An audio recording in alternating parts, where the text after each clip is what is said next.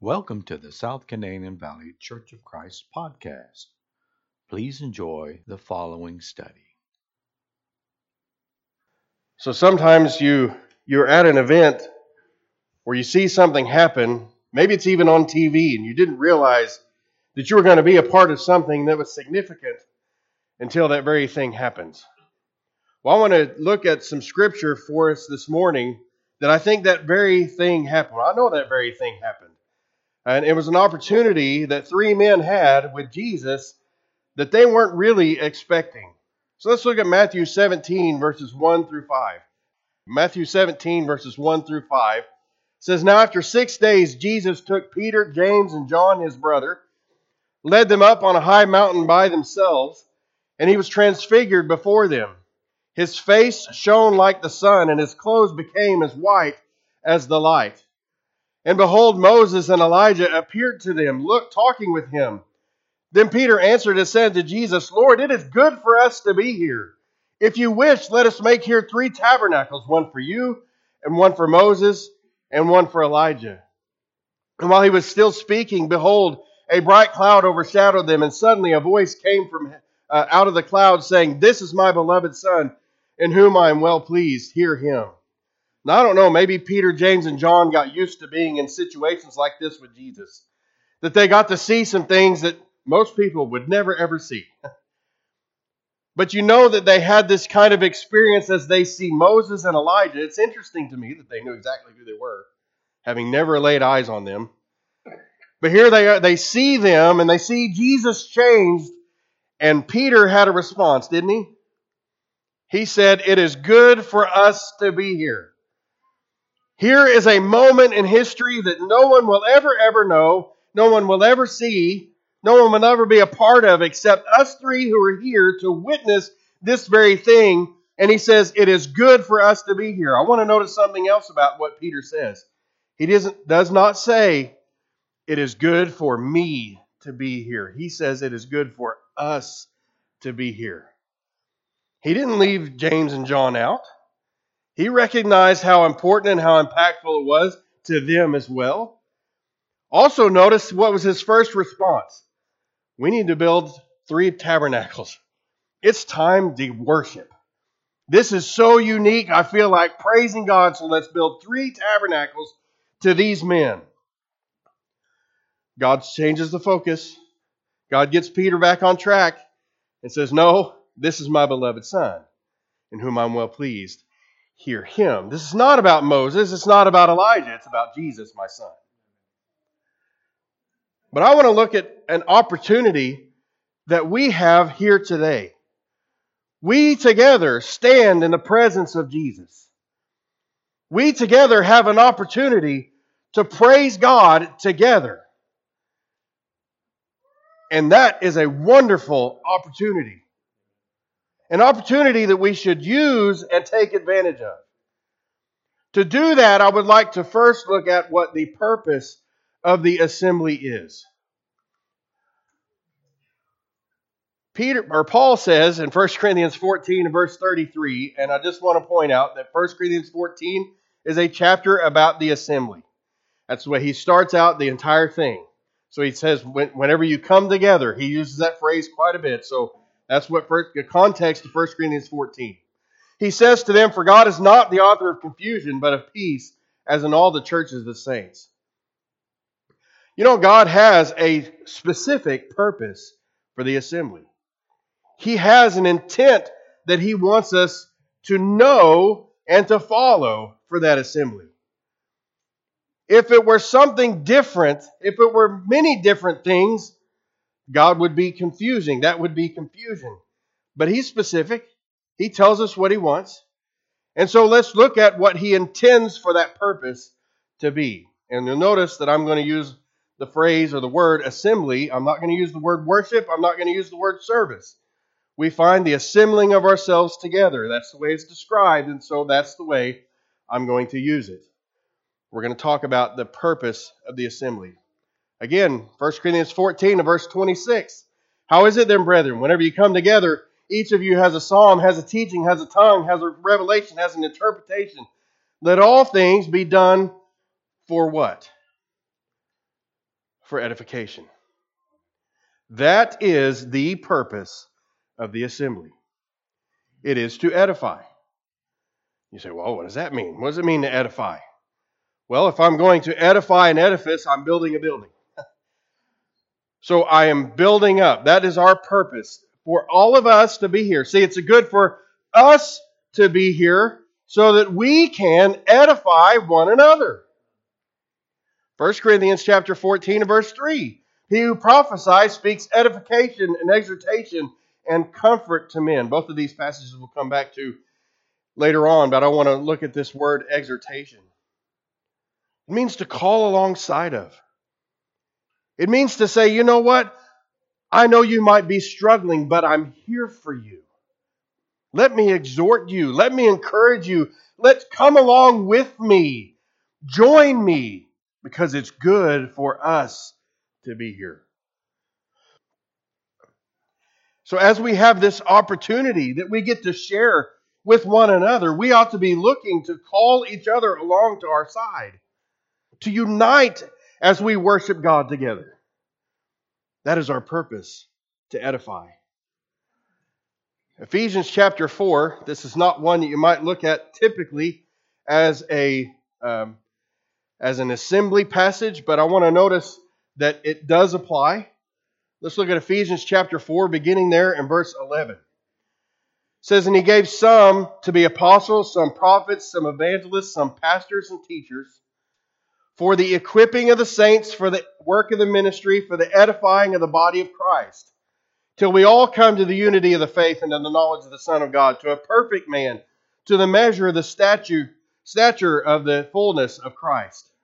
That we should no longer be children tossed to and fro and carried about with every wind of doctrine, but by the, by the trickery of men and the cunning craftiness of deceitful plotting.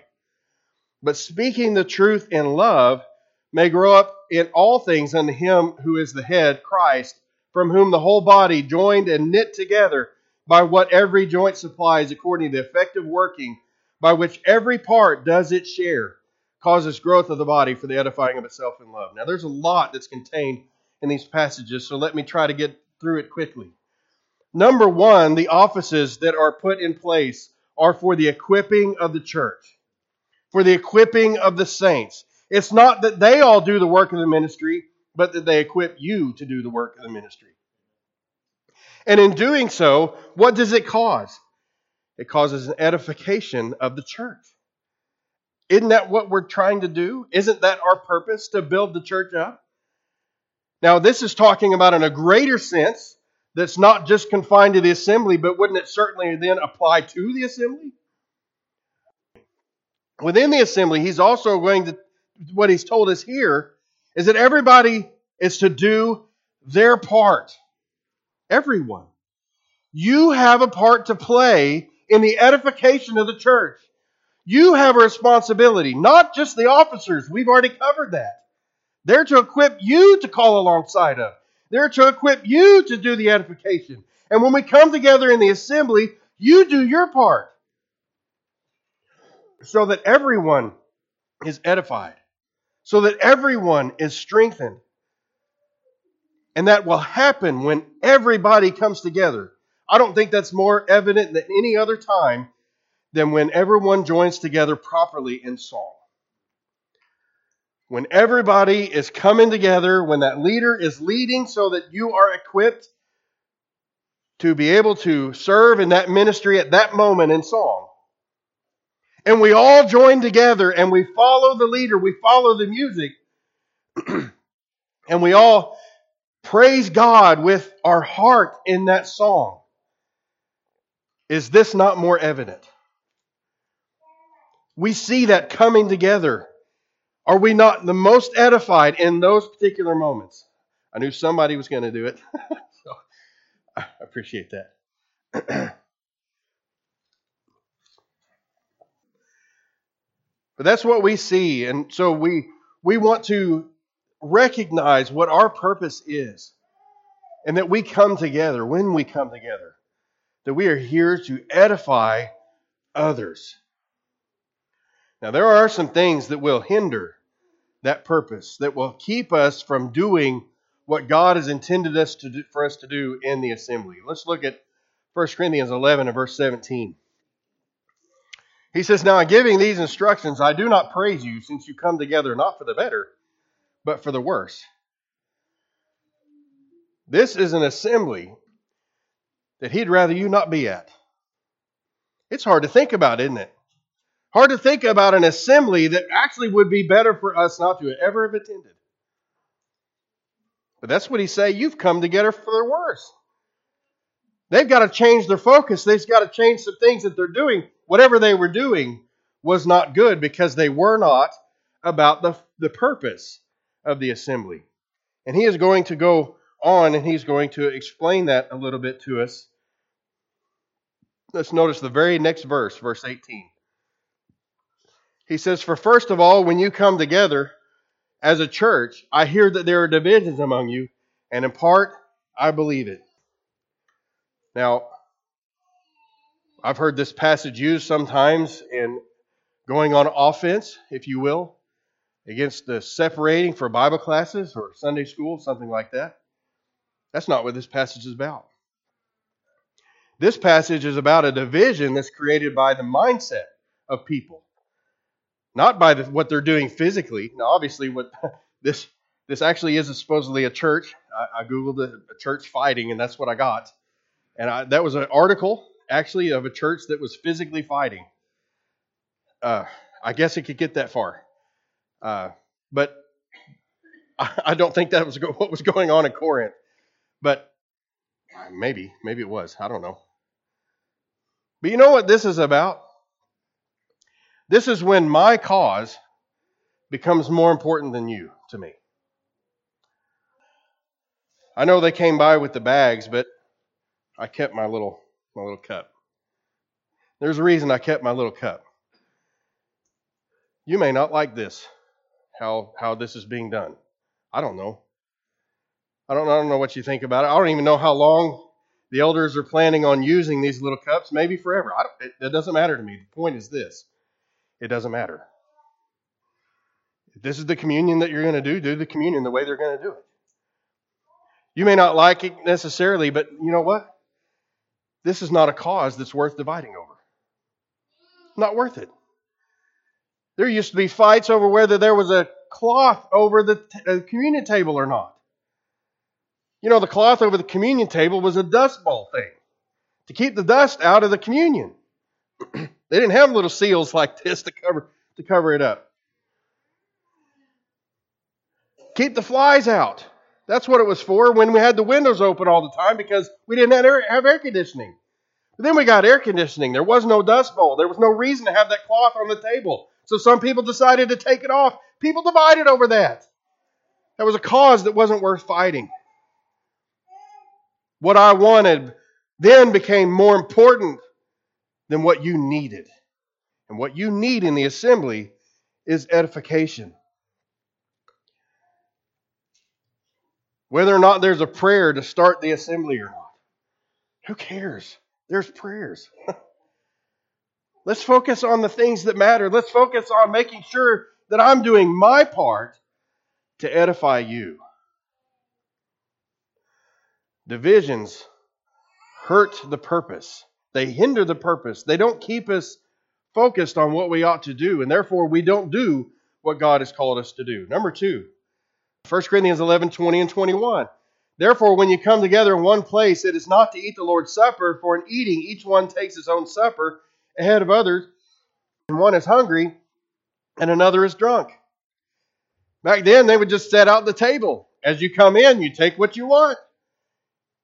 You grab this food here and a little bit of drink there, and the next thing you know, all of it's gone before everybody else shows up. Well, I've got my fill.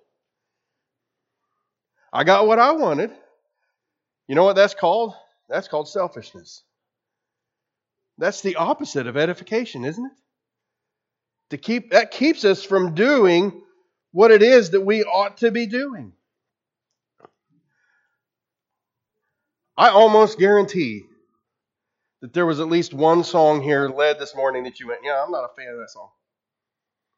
No offense, guys. It just happens. Maybe you didn't like a particular song. Maybe you didn't like the tempo. Maybe you didn't like how quiet it was. Maybe you didn't like how loud it was. There are certain things that, that you would do it different. Of course you would. We would all do things our own way. You'd probably do this sermon different. There you go. Some of you are taking notes saying, okay, this is what I would do different. I'm gonna this is all right, but I can really improve this. That's okay. Do that. Encourage you to do it. But if you're not edified by it, that's kind of your fault. I mean, there's some responsibility that I bear. Don't misunderstand me. I certainly do. Because that's my job. My job is to edify you. The sermon goes a little long. Maybe it's too short. it's never happened. Whatever reason, it might not be just what you want it to be.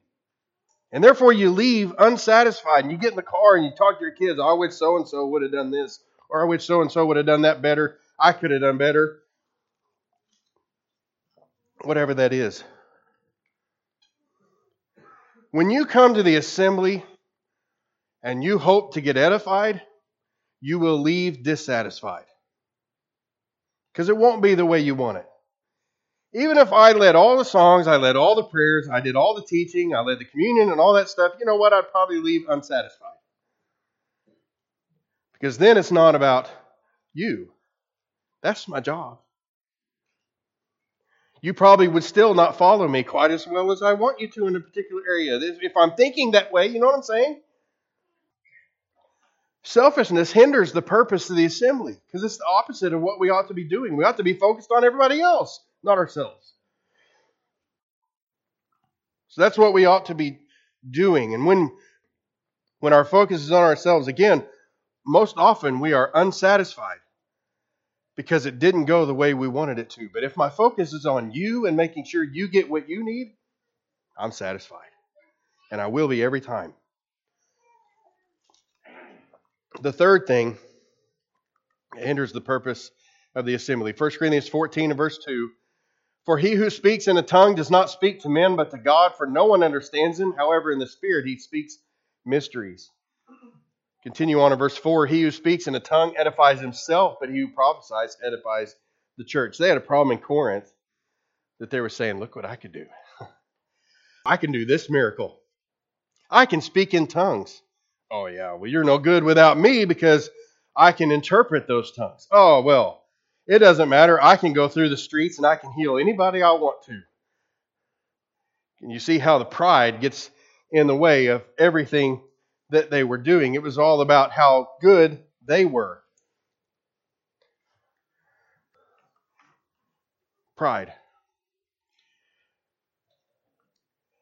All about me. That's what all these things are.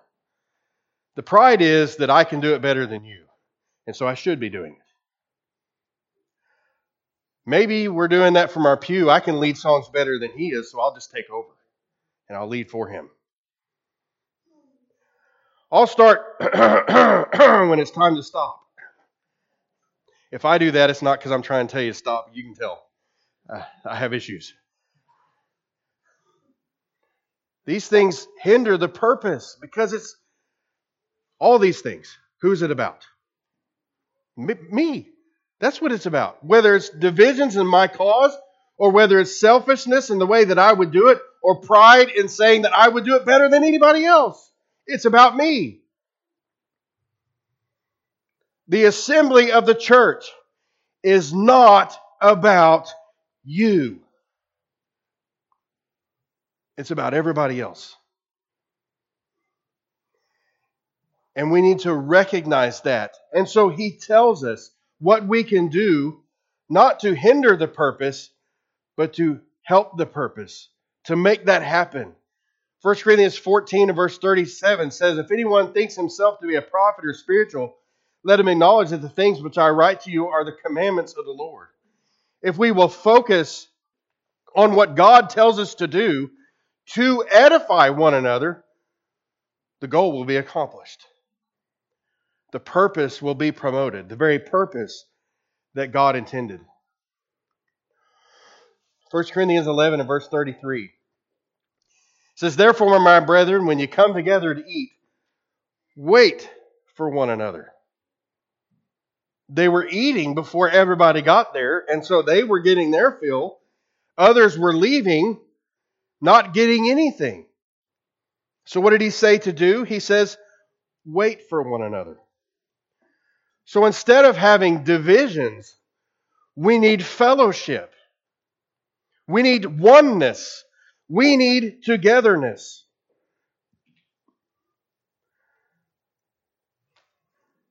He wants us together to share and to participate together.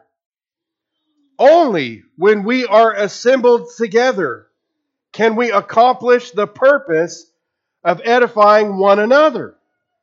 I cannot do that if I'm not in your presence to do that. How can I encourage you if I'm not here to encourage you? So, fellowship is an integral part. And for that, there is no substitute. Now, I want to be very clear about something. The guy, the quarterback, the star quarterback that gets injured before the big game and cannot participate in the big game, is that his fault? Well, sometimes. Sometimes they get injured because they're doing silly things. I know that. But I'm just saying if he's just normal play, he's out on the field and he gets injured, and so he cannot play the next game, is that his fault? No, he just can't participate. He can't be there. That happens. God does not expect you to do something that you cannot do. We know that from the story of the parable of the talents. Why did the one talent man not get four more, like the five talent man? Because he couldn't do what the five talent man could. So he wasn't given more than what he could handle. He wasn't given responsibility for what he could not do. On the other hand, if you can, you better not bury it. If you can be at the assembly, you ought to be at the assembly to encourage one another. I used to be a lot bigger of a sports fan than I am today. I don't know, maybe it was cutting off ESPN a long time ago or what it was. Uh, part of that was COVID. Honestly, some things you just realize aren't that important. But uh, so when I was a sports fan, though, there were times that I would go to games. I'd leave hoarse. And I would boo the ref. And I would cheer on my team. And I felt like I was a part of the game. And I kind of was. You know, there is such a thing as home field advantage. You know why there's home field advantage? Because the crowd is so loud and they're influencing what's going on on the field or on the court. When I'm at home and I'm watching a game and I'm yelling at the ref on the TV, I'm cheering on my team on the TV, and I have done it. My kids and family can tell you. Did I influence at all the game that was going on?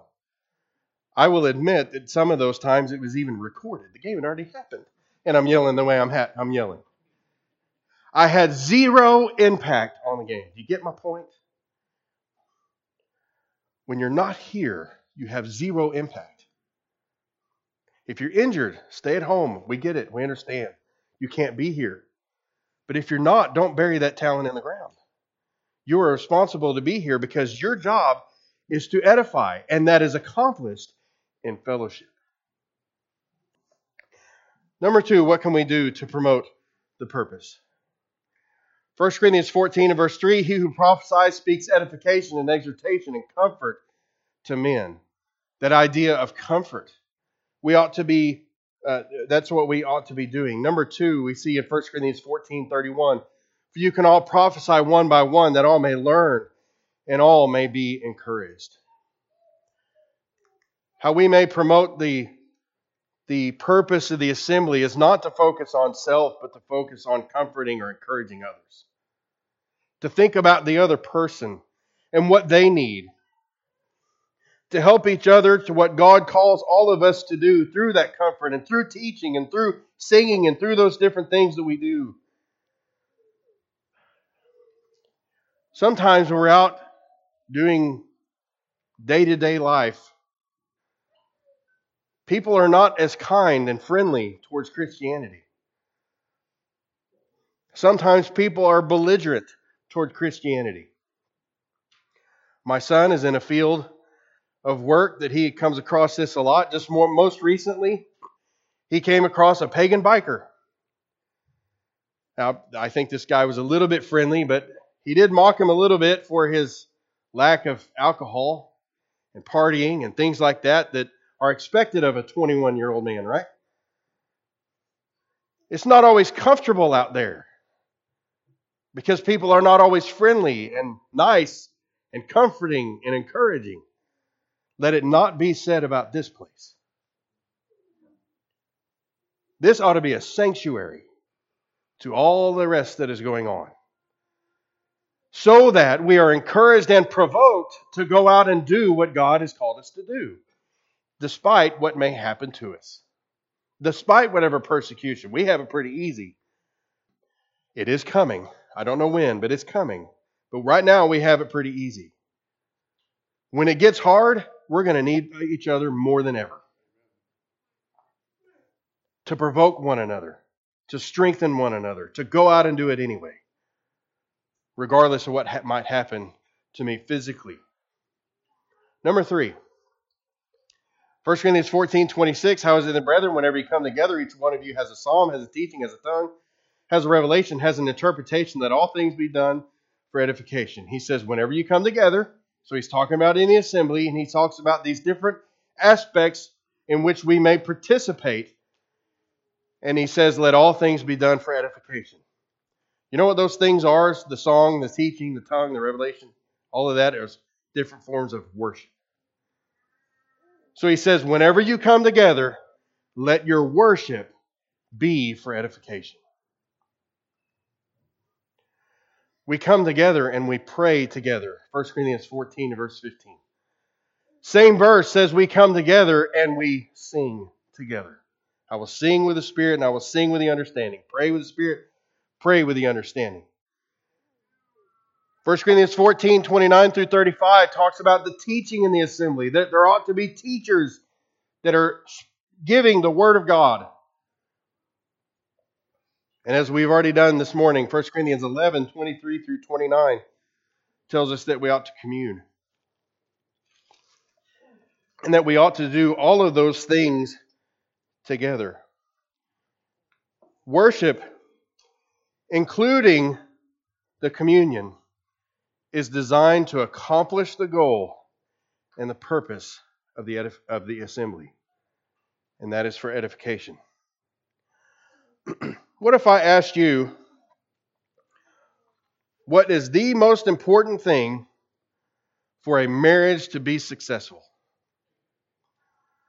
I bet there are all kinds of ideas that are going through each of your head. The one thing, I'm asking you, one thing that you think is the most important thing for a marriage to be successful.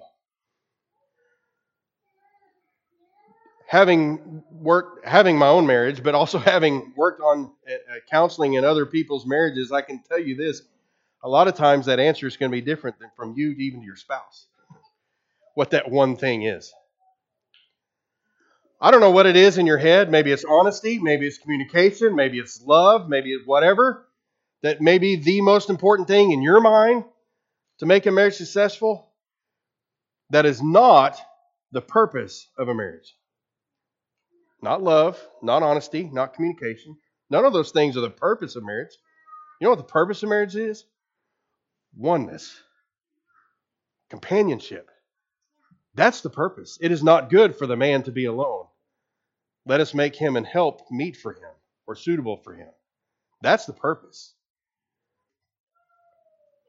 All those things generate that oneness love, honesty, communication, all those things generate that purpose, but it's not the purpose in and of itself.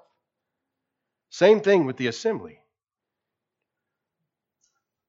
Our purpose is to edify. That's what we're trying to accomplish.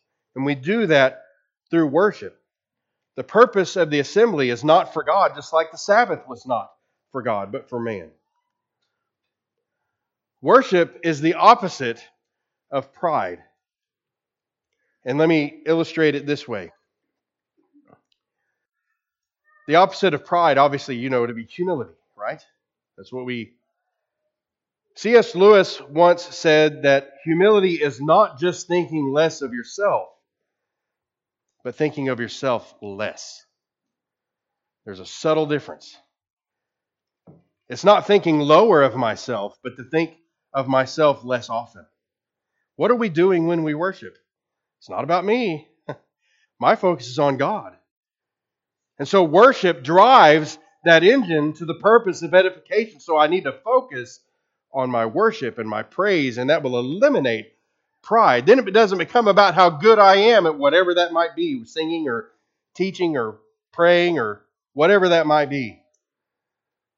The focus becomes on God, where it ought to be. And that will promote the purpose.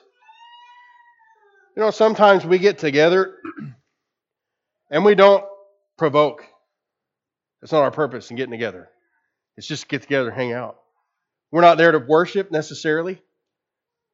Sometimes we might even provoke without even being together. I might send you a text or something like that to encourage you or comfort you in some way. And sometimes uh, we might even worship all by ourselves. It happens. That's what we should be doing. Uh, even when we're by ourselves, we ought to be worshiping. We could do that without fellowship. We could do that without uh, provocation, can't we? But it's when the three are together that we ought to be working on those things. It takes a combination of all three to accomplish the goal of edification. And when we do, that's when we can say, it is good for us to be here. See, when we recognize the purpose that gives the assembly the value because every one of us is strengthened from being here. And that value promotes the purpose because we realize it's good for us to be here and I need to strengthen you. And we get the value and we get the purpose. And it's just, that's what's going to happen in assembly. Our reading this morning was Hebrews chapter 10, 19 through 25. He talks about some different areas and how what we do is to draw near to Christ. That here we are in a safe place to proclaim our faith or our hope. That we are to provoke, to stir up, or to incite love and good works, and that we are here to encourage one another. Are those not good things? Is it not good for us to draw near to our high priest, our Savior, Jesus Christ? It absolutely is. Is it not good for us to all leave encouraged because I was focused on encouraging you? See, when, my, when my focus is all about me, it's not about you at all. And so I leave encouraged or discouraged based on myself. But when everybody focuses on everybody but themselves, you know who's encouraged? Everybody. I will be encouraged by more than me. I'll be encouraged by all of you. I don't even know how many. Do we have a count? How many are here today? Yet? Anything like that? Let's just say 75. I don't even know if I'm even close. One or 75. That's a whole lot better. So when we focus on that purpose, we get the value of the assembly. And so let us realize the opportunity that we all have to be here together today. It is good for us to be here. One final verse, 1 Corinthians 14 and verse 12. Even so, you, since you are zealous for spiritual gifts, let it be for the edification of the church that you seek to excel. That you seek to excel. To what? To edify. Not just get by, not just hope. It's being prepared to come to the assembly to edify everybody else, to encourage everybody else. And today I'm going to be excellent at it. Michael Jordan did not become excellent at basketball because he said, you know, I'll just get by. He worked at it, worked hard. And because of that, he excelled at the sport of basketball. Basketball is meaningless we have something we can really excel at and really make a difference that is really meaningful Because what we might do when we are together in the assembly is keep that one person from falling away. Keep that one person from being out of fellowship because we gave them an encouraging word. We gave them some sort of strength to get by one more week. Are you doing your part? Are you hoping everybody else is doing their part for you? That's the question that you need to ask yourself this morning. And if we can help you, we are here to help strengthen one another. And if you need the prayers of the church, there'll be no judgment. Not at all. Our purpose here is to edify you today. And if you need strength, if you need encouragement, if you need anything from us, communicate with us today. And we will do whatever we can to help you spiritually, to help you grow, to help you be the person that God has called you to be. We want to provoke you to love and good works. Let us know by coming forward and sitting on the front while we stand and while we sing. Thank you so much for listening to this podcast. For further information about our church, please go to normanchurch.com, normanchurch.com, normanchurch.com.